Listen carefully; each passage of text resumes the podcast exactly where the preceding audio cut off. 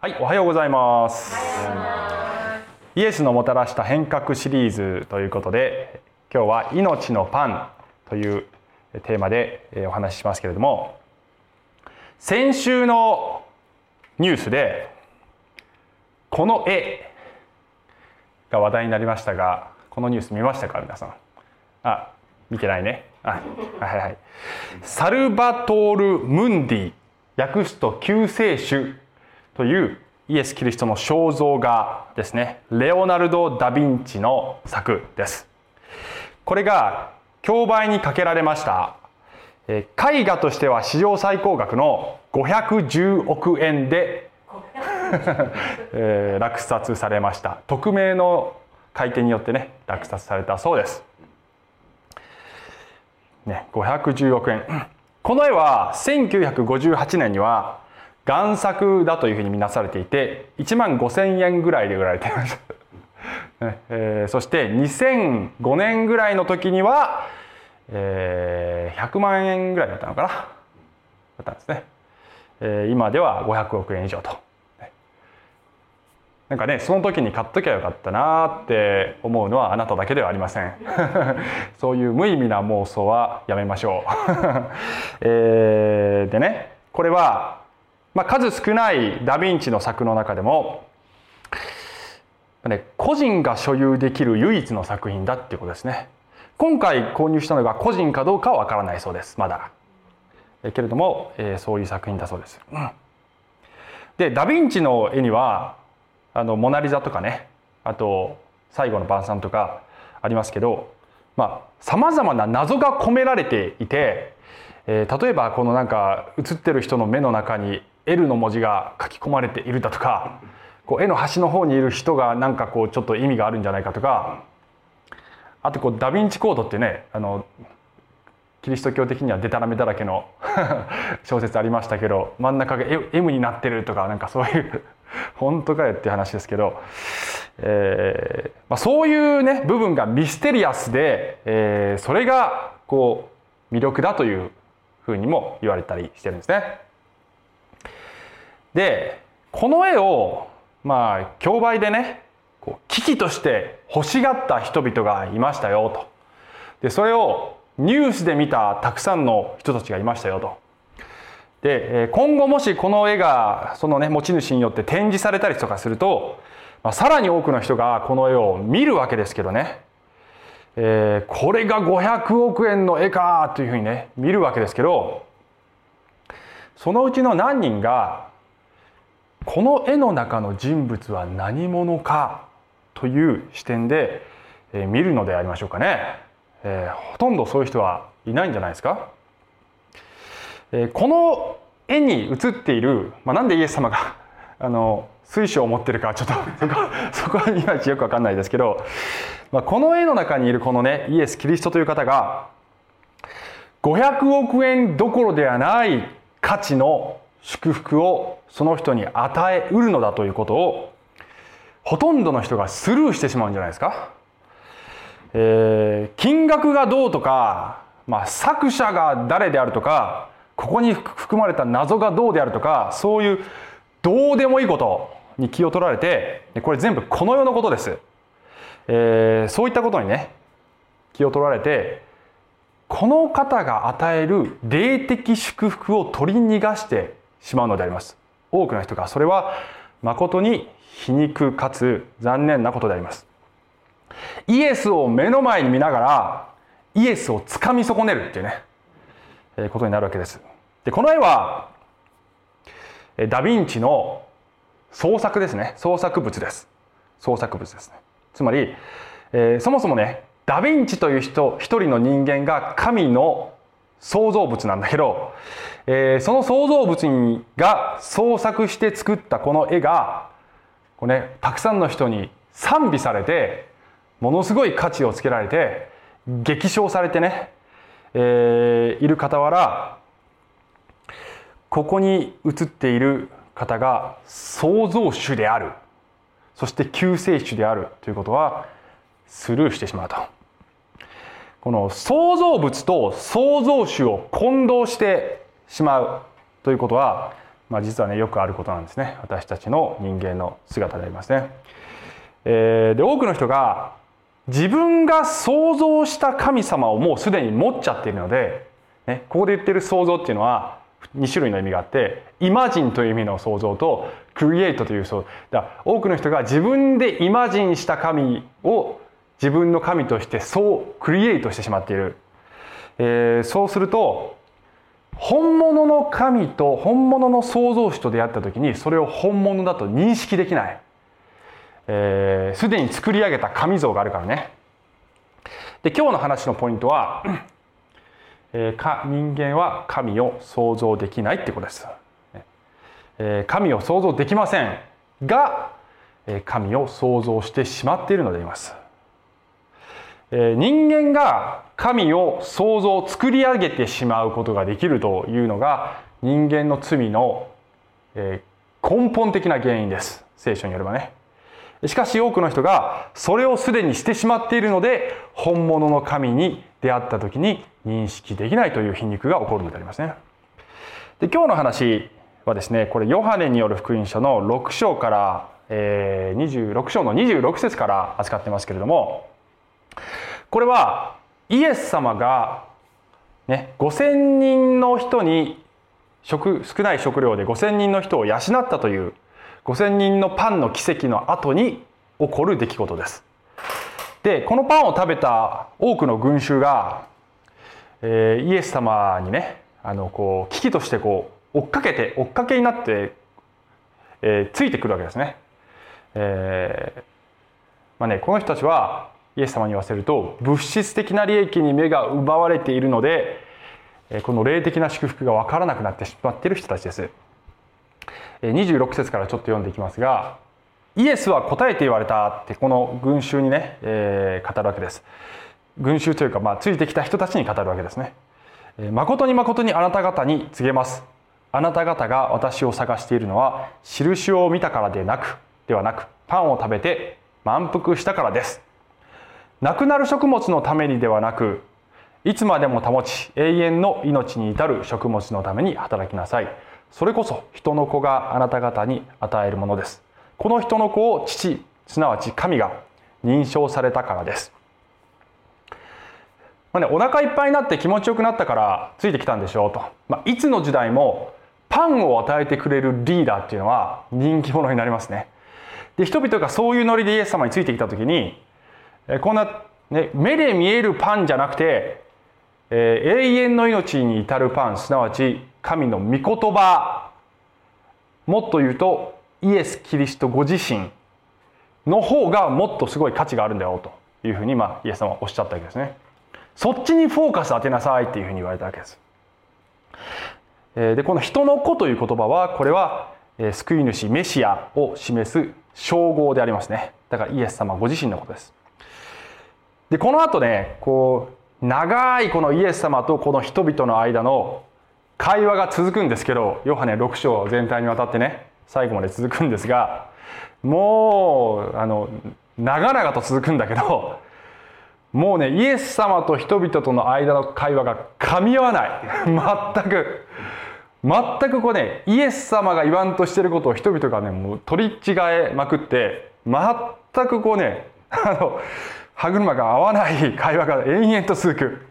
で今日はそれ全部取り上げたいんですがちょっと時間の関係で、えー、全部は読めないので、まあ、エッセンスをピックアップしてね読んでいきたいと思いますが、えー、28節からね、えー、次読んでいきます。すると彼らはイエスに言った。私たちは神の技を行うために何をすべきでしょうかイエスは答えて言われた。あなた方が神が使わしたものを信じること。それが神の技です、えここにねもうすでにねあのこうズレが生じてるんですね。人々はこの神の技を行うために何をすべきかって言った時に、まあ、これ英語では英語の NIV っていう訳ではねあの The work God requires つまり神が要求する働きとは何ですかっていうふうに言うんだけどこれは人々が行いベースで神に近づこうとしている姿です。でそれに対してイエス様は、ね、神の御子を信じることから始めてくださいってことですね。つまり信仰による救い信じるということからまず始めなさいというふうに言われるわけですね。行いではなくまず信仰によって神に近づくんだよっていう信仰による救いをイエス様は言っているんだと思います。ここはねすでにこう食い違い始めてる考え方が、えー、そして30節いくと、えー、あすみません。30節ね、はい、そこで彼らはイエスに言った。それでは私たちが見てあなたを信じるために印として何をしてくださいますか？どのようなことをなさいますか、私たちの先祖は荒野でマナを食べました。彼は彼らに天からの天からパンを与えて食べさせたと書いてある通りです。イエスは彼らに言われた。誠に誠にあなた方に告げます。モーセはあなた方に天からのパンを与えたのではありません。しかし私の父はあなた方に天から誠のパンをお与えになります。というのは、神のパンは天から下ってきて世に命を与えるものだからです。うんまあ、彼らがですね、えー、私たちが見てあなたを信じるために何をしてくれるの？ってねこれ読む読むために読むたびに私は実は過去の私の姿を思い出すんですけど これあの要するに、えー、神様は私昔なかなか神様信じられないかった時があるっていう話は時々してるんですが神様あなたを信じられないのはあなたがちゃんとあの必要な証拠を見せてくれないからでしょっていう、えー、私が信仰を持てないのはあなたのせいですよっていう感じで神様に言ってた時代が私ありまして、えー、この人たちも、ね、信じて欲しければもっと印見せなっていう このもう散々ねこの5,000人のパンの奇跡やった後なんだけどこれ、えー、それじゃ飽き足らずもっと必要だよって言ってるんだね。でこれはねもうなんかこの一言の中に主体がどちらかっていうことがちょっとだいぶ勘違いが入ってるんだねこれはね。えーね、信じてあげるよちゃんとやってくれればという感じの姿勢に私には見えるんですけどねどうでしょうかねこれ。でイエス様は、えーまあ、彼らにとってみれば旧約聖書で書いてあるこのモーセが人々に天からのパンパナマナを与えたっていう出来事とイエス様がさっきやった5,000人のパンの奇跡がかぶってるんだけどだけどモーセの方がもっとすごいでしょって言ってるわけですね。モーセはもっとたくさんの人にもっと長期間にわたってパンを与えたでしょってそれぐらいのことやってくんないとって言ってるわけなんだけど、えー、イエス様に言わせるとあなた方またここでもちょっと勘違いしてるねモーセじゃない与えたのはと神が与えたんだよということで、え、ここでまた修正を入れてるわけですね。えー、はい34節。そこで彼らはイエスに言った「主よいつもそのパンを私たちにお与えください」イエスは言われた「私が命のパンです」私に来るものは決して飢えることがなく私を信じる者はどんな時にも決して乾くことがありません、えー、人々とイエスの間の食い違いね。やはり物質的なレベル目で見える手で触れるレベルでこの会話をやろうとしてんだけど人々はイエス様はそうじゃなくて霊的な話をこれしてるんだよっていうことを言ってるわけですね。いつもそのパンを私たちにくださいってもうねあのもっとパンが欲しいっていう気持ちでイエス様についていってるので、えそういう視点でしか見え見見れていない。そしてイエスはが与えると言っている霊的な命永遠の命ということの方がはるかに高い、えー、このねフォーカスを当てるべきところだというところにあのイエス様は彼らを修正していくのでありますね。まあ、修正していくっていうか全然修正されてないんだけどこの人たちは、えー、イエス様はそのようにね、えー、おっしゃるわけです。さてそして、イエス様はこのね私がマナなんだよと。旧約聖書に出てくるこのマナっていうのは私の型なんだよと、えイエス様が本体でそれを本やがて来る本体を指し示す予言的な意味合いがこのマナにあってあのマナは私のことだったんだよというふうに言っておられるのでありますね。36節。しかしあなた方は私を見ながら信じようと、えー、しないと私はあなた方に言いました。あちょっと待ってね。あ次だね。はい言いました、うん父が私にお与えになるものは皆私のところに来ます。そして私のところに来るものを私は決して捨てません。とイエス様おっしゃったんですね。見ているのに信じようとしないというふうにイエス様はおっしゃったんですね、えー、目の前に見てるのにスルーしてしまっている彼らの姿がここにあるわけです、そして父が招いてくださらなければ人は私を信じることができないと、えー、主体は父なる神様でまず私たちを招いてくださる方がいてそれに私たちが応答することによって初めて神を知ることができるのですよ。ということです。えー、まず神の招きが必要なんですよと。いうことです。まあ、このポイントについて後でまた話していきますが、えー、はい。でさらにちょっと飛んで41節に飛びますけどユダヤ人たちはイエスが「私は天から下ってきたパンである」と言われたのでイエスにつぶやいついてつぶやいた。彼らは言った「あれはヨセフの子で我々はその父も母も知っている。そのイエスではないか。どうして今彼は私は天から下ってきたとか言うのか。というのか。イエスは彼らに答えて言われた。互いにつぶやくのはやめなさい。私を使わした父が引き寄せられない限り誰も私のところに来ることはできません。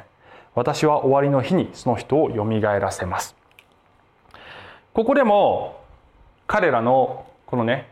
あの認識のこのイエス様とのイエス様と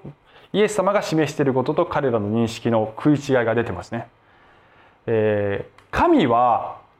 この救い主を使わす時に処女降誕という人間のこの女性の体に精霊が宿ることによってこの神の御子が生まれるというやり方でこの世に来ようとしていた。そしてそれは実は旧約聖書にもちゃんと予言されていたいたやり方であるんだけれども人々にとってみればイエスの出自がね出どころがあの分かりすぎていて、えー、メシアっていうのはもうなんかどこからともなくミステリアスに現れないとそれは違うんじゃないのって思っちゃっている彼らのね早まった認識があってまたここでもね噛み合わないですね。はい、噛み合わないです。でイエス様はもう一度ここで父が引き寄せられるのがあの先なんですよと。人間が自力で真理を知ることができるわけではない。神に出会うためには神が引き寄せてくださるのですよ。そしてそれに、え、応答することによって初めて人は神に出会うことができるんですよ。ということを、え、イエス様はおっしゃってるわけです。さあちょっと飛んでまた53節ね。イエスは彼らに言われた誠に誠にあなた方に告げます人の子の肉を食べまたその血を飲まなければあなた方のうちに命はありません私の肉を食べ私の血を飲む者は永遠の命を持っています。私は終わりの日にその人をよみがえらせます、えー、なんというね生々しいえぐい表現のイエス様あえてされるのでしょうか、えー、日本人がここの部分を読んだらうわーなんか気持ち悪いと思うかもしれません、えー、全く同じ反応をこの当時のユダヤ人たちもするのでありますね。60節。そこで弟子たちのうちの多くの者がこれを聞いていった。これはひどい言葉だ。そんなことを誰が聞いておられようかと、えー、彼らは思ったわけです。まあ日本人でねキリスト教っていうのは血生臭い宗教だ。だからちょっと受け付けられないっていうね方結構いますけれど、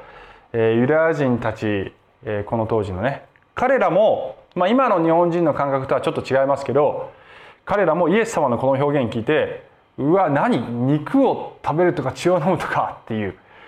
えー、ふうに思っちゃったわけですね。でイエス様はもちろん、これは比喩的な意味で言っています。えー、私を信じる者は、えー、このねあの私を信じる者が私を永遠の命として取り込むことになりますということを比喩的に言っているのでありますけれどもこの人々はやはりこの文字通りね物質的な意味合いで捉えてしまったためにもう受け付けられないということになってしまったわけですね。えー、ねまあこの6章全体にわたって冒頭でも言いましたけど神がやろうとしておられること神が使わされたこの神の御子と彼らがもうすでに持っている神のイメージもしくは神が使わすことになっているこのメシアがこんな感じだろうというその作られたイメージ、えー、ギャップがあって人々はこの後で多くの人がイエスのもとを去ってしまったというふうに書いてあるわけですね。イエスを目の前に見ながらイエスを捉え損なってしまったわけです。えー、さてではね、えー、ではちょっとここで少し整理したいと思いますけど私たち日本人もまあねクリスチャンになる前はね、えー、大体の人が神様ってこんな感じだろうっていうそういうイメージがあって、えー、なかなかこの聖書の神様がこの日本で浸透していかないその理由の一つは大きな理由の一つはこの日本人の神観と聖書が言っている神とはこういうことですよこういう方ですよというそのえメッセージがもう食い違っているのでえ全然ね、えー、信じてもらえないわけですね。でしょ？で、えっと、その認識の神観の認識のギャップっていうのはいろんなことがあるんだけれども特に今日の箇所からピックアップできるようなえー、神とは本当はこういう方なんだという、えー、このポイントを3つ話したいと思いますね。えー、どれも日本人にはなかなか理解できないところですけどそこをちゃんと説明していきたいと思います。はい、1つ目神とは努力では届かない神です。人間の努力では届かないかない神です。ローマ人への手紙3の20にはなぜなら立法を行うことによっては誰一人神の前に義と認められないからですって書いてますね立法っていうのはまあ簡単に言うと良い行いのことです。世の中の宗教は、ね、人が作った宗教はことごとく技による救いです。技による救いとは人間が立派な行いをしたり修行をしたり人間が頑張ることによって神に到達するあるいは死んだ後に良いところに行けるという考え方があらゆる宗教に共通してますが、えー、これが聖書の神観と、ね、根本的に違うところです。聖書の神はあまりにも神は清くそして偉大な方なので人間の努力では絶対に届くことができないなので人間が救われるためには神を信じるということによって恵みをいただく以外には、えー、救われる道はない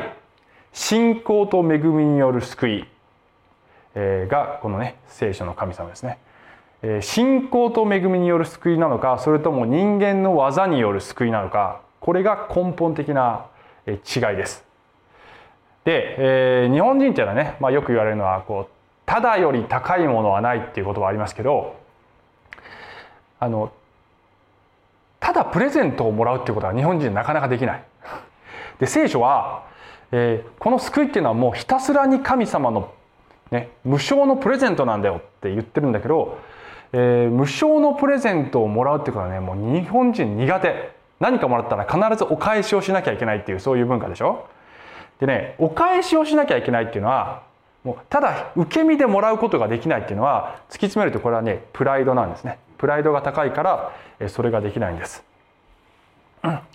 え、聖書は私たちはただ受けることしかできないそういう存在なんだというふうに言ってるわけですね、え、また日本ではねあの、えー、人間であっても偉大なことをした人は神様として祀られてしまったりしますね、えー、人間でも神様になれちゃったりする。つまり神感が小さいですね。小さい神を、えー、私たちは信じていることが多い。私たちっていうか日本人はね、え、聖書は、ね、そういう神感とはもう完全に一線を画している、えー、偉大な神でありますね、えー、この認識をまずねあのリセットしないと天地を作られた神とと出会うことができないです。はい、2つ目、えー、神という方は啓示によってご自身を示す神でありますね。人間はどのようにして神を知りうるのか、えー、人間は自力では神を悟ることはできません。えー、人間はね聖書によると神の側から掲示してくださ真理を掲示してくださらないと、えー、見えない世界の真実を知ることは絶対にできません。えー、まあ、アジアの宗教では、まあ、修行で悟りを開くとか、え、いうね考え方あります。えそれは聖書によれば不可能です。えそういうね修行しない人たちでも大体すでに神っていうのはこういうもんだろうっていうふうにイメージしてます。しかしそれはえー、神を勝手にイメージするっていうのは、ね、自分の自分の悟りで神様を捉えることができていると思っている姿です。聖書によればそれは人間の傲慢です。先ほどの箇所で少し飛ばしたところ46章46節こういう言葉がありましてイエス様はこういうふうに言われました。誰も神を見たものはありません。ただ神から出たものすなわちこのものだけが父を見たのですイエス様は本当に神を知っているのは私だけですよというふうに言われました、えー、神の側におられる誰かが人間に見えない世界のことを伝えて初めて人はそれを知ることができる、まあ、イエス様が来る前からもちろん神様はアブラハムとか旧約聖書の預言者を通してあの神様の情報を与えているわけですけどそれも全て神ご自身もしくは天使であるとかそういった神側の誰かがその見えない世界の情報を伝えて初めて人はすることができる。人間が頑張って知ることができると思ってはならないというのが聖書が言っていることですね、えー、ここでも日本人は少し認識を修正しなければ神に出会うことはできないのでありますまあ、日本人だけじゃないけどね父が引き寄せてくださらなければ人は私のもとに来ることはできないとイエス様はおっしゃったわけですね。まあ啓示という概念ね日本人には難しいですよ。そういうのが考え方としてないから。3つ目神という方は贖いをする神でありますね。エペソビトへの手紙1の7には私たちはこの御子のうちにあって御子の血による贖いすなわち罪の許しを受けているのです。これは神の豊かな恵みによることです。と言われている。贖いという言葉は、えー、代価を払って買い戻すということですね。代価を払って買い戻す。そして聖書はこの代価とは、えー、血によらなければならないというふうに言ってるわけですね。あの7月にここでお話しした時に世の中のあらゆる宗教はざっくり分けるとこの3つに分類されますっていう話をしたんですね。まあ宗教の分類の仕方っていうのはいろいろあると思いますけどこれ一つの分類の仕方ですね。えー、一つ目パーミッシブな神っていうねパーミッシブっていう言葉これは何でも許可する神ですね。まあ、例えばお賽銭を投げたらなんか商売繁盛させてくださるとか あのお願いって言ったら何でもこう与えてくれますっていう。あのイメージとしてはこうひたすらにおおらかで、まあ、善悪のことはね善悪のことはあんまり気にしない。こう孫に何でも買い与える優しいおじいちゃんみたいな。そういう神様、えー、そしてまあ、死んで死人間が死んだらおおらかにもうとにかく迎えてくれるっていうねそういう神様ですね。もう一つヴィンディクティブな神っていうこのヴィンディクティブっていう言葉は、まあ、懲罰的な神、えー、もしくは執念深い神っていうそういう意味合いもあるんですけど、まあ、イメージしやすいのはイスラム教の神様、もうとにかく厳しい で人間が頑張って頑張って、えーね、期待に応えてあげないとすぐに怒ってしまう神様もしくは、えー、このねなんか輪廻とかの考え方で言えば前世で犯した過ちはあのリセットされないで現世に持ち越されますと。で自分が頑張って自分で尻拭いをしなければ処理自分で処理しなければいつまでもその罪を責め立てるそういう超越的な存在こういうのもビンディクティブな神ね。まああのねどちらも人によってどちらかのイメージに偏ります結構ね。日本人はどっちかというとパーミッシブな方かもしれないね多くの人は。なんか神様ってもうとにかくおおらかなんでしょうと。あの浅田次郎っていう作家がいますけど彼のね、えー、有名な作品に「椿山課長の7日間」っていう作品あるんですけど読んだことあります？これはね有名な作品ですよ。あの、えーと、ドラマ化とかもされたりして、えー、でまあ面白い本です。非常に面白い本ですね。これどういう話かっていうとね主人公がまあ、中年のおじさんなんだけどこの主人公が死んであの世に行きましたっていうところからね話が始まるわけで。であの世に行くとねあのあの世は役所になってるわけです。役所風になってて人々がこう列になって並んでね「あのはいこちら並んでください」って言ってこうあの手続きをこうしていくっていう。でえっ、ー、とまあ生きてる間にねこういう罪を犯した人はあちらのなんとかなんとかの罪の講習室に行ってくださいって。そこで講習がありますからであの殺人を犯した人はあちらの殺人を犯した人のための講習室に行ってくださいってあの要するに免許を更新する時に講習を受けるじゃないですか。あそういうイメージになってるわけですね。で、えー、あの世ではそうやってねみんな講習を受けて皆さんこういう悪いことしましたねこれは悪いことなんですよってこうね講師が言うわけですね。そしてその講習が終わった時にじゃあ皆さん皆さんの目の前にね反省ボタンがありますから、えー、それを押してくださいと、ね、反省する人は押してください。そしたら極楽に行けます。っていうこうこう合理的なシステムになってるんです。天国がね。で反省しててもしてなくてもあこれ押せばいいんだなって言ってみんなこう押して極楽に行きますっていうそういう話です。まあ、主人公はちょっと納得いかなくてまた現世に戻ってくるっていう話なんですけどまあねお話としては面白いです結構ね。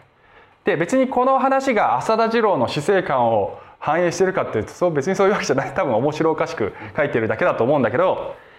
えー、日本人の感覚ってまああの世が役所になってるとは思わないまでもこういう感じでねあのこう反省すればまあねまあ、そこそこ真面目に生きてればまあいいとこ行けるんでしょっていうそういう感覚なんだね。聖書によれば人間の罪って、えー、そんな生優しいものではありません。もっとドロドロしていてもっと深刻なものです。で確かに聖書は人が悔い改めれば神はお許しくださいますと言っているんだけれども、えー、それは、えー、とてつもなく大きな犠牲を神が払った結果それをしてくださるということなんです。それがつまりこのリデンプティブな神であるというポイントなんですね。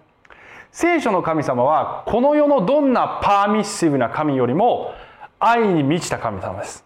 そしてどんなビンディクティブな神様よりも罪に対して悪に対して厳しい神様です。そのどちらにおいても絶対に妥協しない神様です。そうするとこの罪深い人間を、ね、裁かねばならないということと一方で許したいという神のご性質とここにジレンマが生じる。このジレンマを解決するために神が捉えた方法があがないであります。えー、あがないをする神。ご自身が犠牲を払って人間を買い戻す。人間があの犯したさまざまな罪のそのツケを神ご自身が払うというやり方これがそのようにして人間を救うというやり方これがこの聖書の神様ちなみに世の中の宗教で贖いをする神は聖書の神だけです。でこの贖いには血が必要ですって聖書には書いてあるわけですね。ヘブル人への手紙10の22血を注ぎ出すことがなければ罪の許しはないのです。という言葉がある。イエス様が先ほど読んだ今日の箇所で非常に生々しい血生臭いねそういう表現をまあ、あえてされたのはなぜなのか、えー、ねまあ先ほども言いましたけどキリスト教は血生臭い宗教だってね思う人いますあの私の知っている方でもヨーロッパ旅行するとこう教会とかに行くともなんかねすぐキリストが十字架にかかって血をダラダラ流してるそういうこう生々しい絵画があったりしてもうああいうのはちょっと受け付けられないわってねおっしゃる方います、まあ、よくいますそういう方ね。でそういう感覚っていうのはこれは実は的を得た感覚です。そういう絵画を見てこの絵なんか素敵って思ったらおかしいって。もちろん美術的な意味でね立派に描けてるっていうそういうのはあるかもしれませんけどこの絵を見たらなんかすごく気持ちいいっていう それはねむしろおかしいです。そのそういう絵に描かれているのは神がこの人間のとてつもなくドロドロしたものを引き受けた時のその生々しさ。あのなぜイエス様が生々しい表現をしたかというと文字通り神の救いとは、え、神が人となり文字通りその肉体が引き裂かれ、え、そして血が流されねばならなかったというね。あのまさに生々しいやり方で、え、このねきれい事じゃない人救いっていうのは、えー、爽やかな世界ではない。それほどにこの神はリアルな存在としてきてそしてリアルに苦しまれたのだということを物語っているそういうことをイエス様表現したのではないでしょうか。そして人はそこから目を背けてはいけないのだ。神の方法から背けて目を背けてはいけないのだということを、えー、おっしゃっているんじゃないでしょうか。さあ最後にちょっとね映画を紹介したいんですけど「生きてこそ Alive」という映画ですけど見たことありますか？これ。ね。はい。一人だけね。これは私高校生ぐらいの時の映画であのこれは実話をもとにして描かれた、まあ、ドキュメンタリー的な映画ですこれはですねどういう話かというと、まあ、本当に起こったことなんですけど1972年にウルグアイという国のねラグビーチームが乗っている飛行機がアンデス山脈に墜落しましたっていうことがね実際起こったんですね。で、えー、もうこの極寒の地で、えー、この、えーと、もともと28人だったかなぐらいの乗客がいたんだけれどもそのうち16人がこの雪山で72日間生存して、えー、生還したという話ですね。はい、72日間、ね、生き残りました、えー、食料が尽きる、えー、どのようにして生き残ったのかというと墜落で死んだ仲間の体を食べて生き残ったんですね、えー、仲間の体を食べて生きてます、えー、で生還した時に記者会見があってまあ、ウルグアイ人なのでみんなねカトリック教徒なんですね。で記者会見で一人の人がコメントしたのがこの食料が尽きた時に、えー、キリストがこの最後の晩餐で自らの血と肉を与えねばならなかったそのことの意味が分かったっていうそういう感じのコメントをしてる。でこの生存者みんなの共通の理解としてそれがあったっていうふうにキリストのそのねえー、贖いとこの出来事をまあかぶらせて理解してるんですね。で彼ら帰ってきてからよくぞ生き延びたっていうその称賛と仲間の肉を食べてまで生き残って恥ずかしくないのかっていうそういう批判との両方にさらされることになるんですね。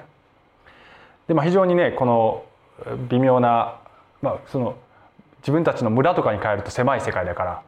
あのセンシティブなねあの話題ってこう避け続けていくんだけどまあ何十年も経ってあのね2010年の時点ではまだこの16人が全員生き残ってるんですね。今はちょっと分かりませんけど2010年の記録では全員まだねあのもうおじいさんになって生き残ってるんですね。で何十年も経ってあの時のことを今どう感じていますかというインタビューに対してえー、一人の人が答えたその答えがこうですね。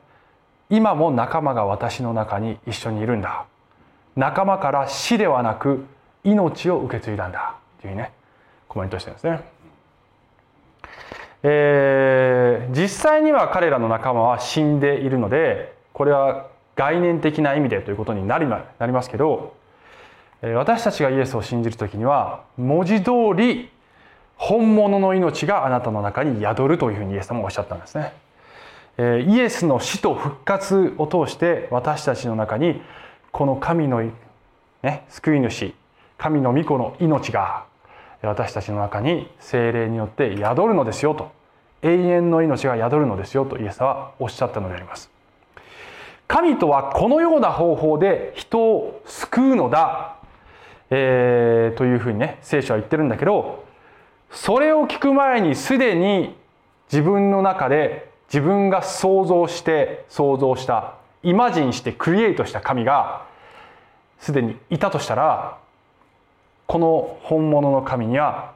ね、出会うことができません、えー、一旦自分の作った神を横に置いて真正面からイエスと向き合うことをお勧めしたいと思います。その時にここに本当の真実があるということに気づくと思います。すでにクリスチャンである方ももう一度そのことを確認して神様賛美したいと思います。ところで冒頭でねダ・ヴィンチの絵のことを言いましたけどあれは個人として所有できる、あの絵ですっていうふうに言いましたけど人は皆個人的にイエスを受け入れなければなりません。あの私の親がクリスチャンだからとかではなくてね、